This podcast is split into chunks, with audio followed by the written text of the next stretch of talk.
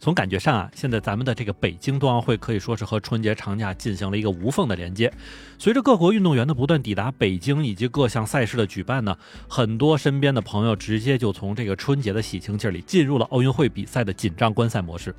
不过从另外一个方面说哈，这次北京冬奥会带来的各种新话题也真的是非常多，比如开幕式的这个破冰主题呀，为了低碳环保而来的这个小型火炬，还有就是现在无论是在中国还是日本都火的不要不要的此次冬奥会的吉祥物熊猫冰墩墩。说到冰墩墩啊，咱们就不得不说一位名字叫做石冈一堂的日本电视台的官方记者。其实冰墩墩在日本的大火，就是因为他从抵达北京开始就一路在买买买，几乎是快收集齐了冰墩墩所有的产品。之后啊，就是公然在日本电视台上给冰墩墩进行带带货。而这样一来的结果就是，不仅仅这个石冈一堂同学彻底给自己改了一个名字，叫做一吨吨，并且呢，还让这个冰墩墩的吉祥物在日本变得是一物难求了。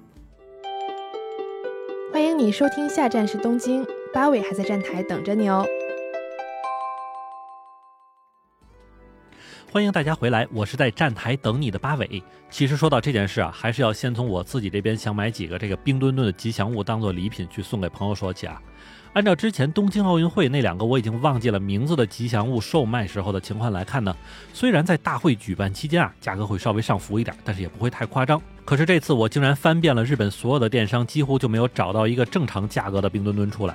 那么什么是正常价格呢？就是好歹这个熊猫别动不动就卖个好几万日元，对吧？那么其实这都折合人民币已经要一两千块钱了。可是就在我犹豫犹豫的时候呢，这个商品就被卖掉了。而重新上架之后的冰墩墩的价格比之前还要再贵一些。虽然在这里我也得谴责一些商家的倒买倒卖行为哈，但是从一个侧面也确实证明了冰墩墩的火爆。而冰墩墩在日本的大火呢，其实是源于日本电视台派去报道此次北京冬奥会的官方记者石刚一堂。据说他在下飞机的时候啊，因为意外的就把这个外套落在了飞机上，所以必须赶紧去旁边的商店再买一件外套来进行保暖。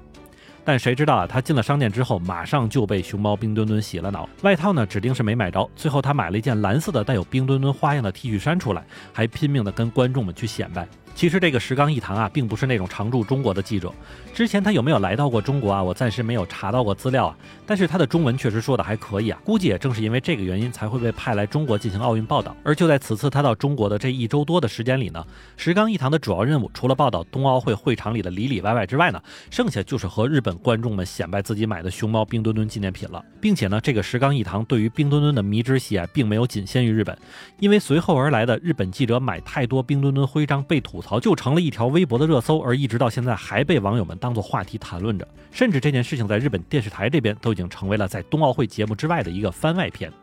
因为据说啊，他在整个节目的直播过程之中，可以说是呕心沥血的为冰墩墩做着带货，甚至还说如果让羽生结弦来拿着冰墩墩拍照，肯定会更火。但这样一来呢，冰墩墩在日本就要卖光了，所以大家赶紧去买吧。其实说到这儿啊，我似乎就找到了我买冰墩墩时候价格高昂的这个根源所在了，并且还真的是就要提一句啊，羽生结弦已经在昨天抵达了北京，那么随后在比赛之中拿着冰墩墩接受采访或者拍照的可能性还是非常大的。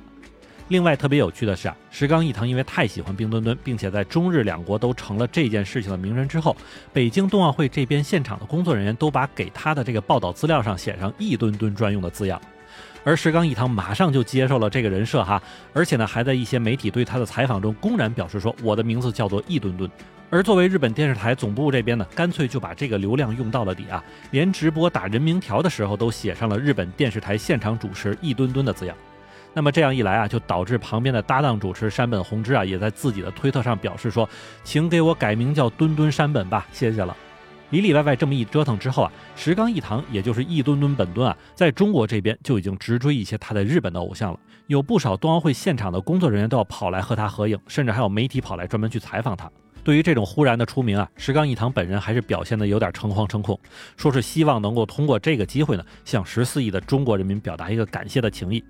实际上，在整个日本电视台的报道期间，石冈一堂呢也给直播间寄去了不少冰墩墩的周边啊。石冈一堂看到主持人拿出他寄来的这个冰墩墩吉祥物之后，这个瞬间变成了一个迷弟脸，并且大声喊着说：“哎呀，这是冰墩墩的抱枕，那个是冰墩墩的这个钥匙链和徽章。”然后呢，又依次去介绍里边的各种造型的冰墩墩的吉祥物，并且提醒主持人可不要把冰墩墩从那个冰外套里掏出来哈。那么也是根据石冈一堂自己说啊。在中国的这几天里，手机呢都快被同事们打爆炸了，全是拜托他带回冰墩墩吉祥物这样的这个短信和电话。那么估计在回城的时候啊，箱子里可是要装满冰墩墩，可能连衣服都没法要了。另外，在石冈一堂整个采访期间，还出现了一个非常搞笑的塌房事件，那就是他还在努力工作的时候，忽然有同事来喊他说：“哎，你看冰墩墩来了。”此后呢，这个石冈一堂马上放下手里的工作，跑去和冰墩墩合影，甚至还在冰墩墩通过一个窄过道的时候，伸手去扶了他。本来这件事情就应该停留在一个皆大欢喜的粉丝与偶像见面的场景，但是结果在转瞬之间，他就在大厅里看到了拿着放了气的冰墩墩套头的工作人员走出来。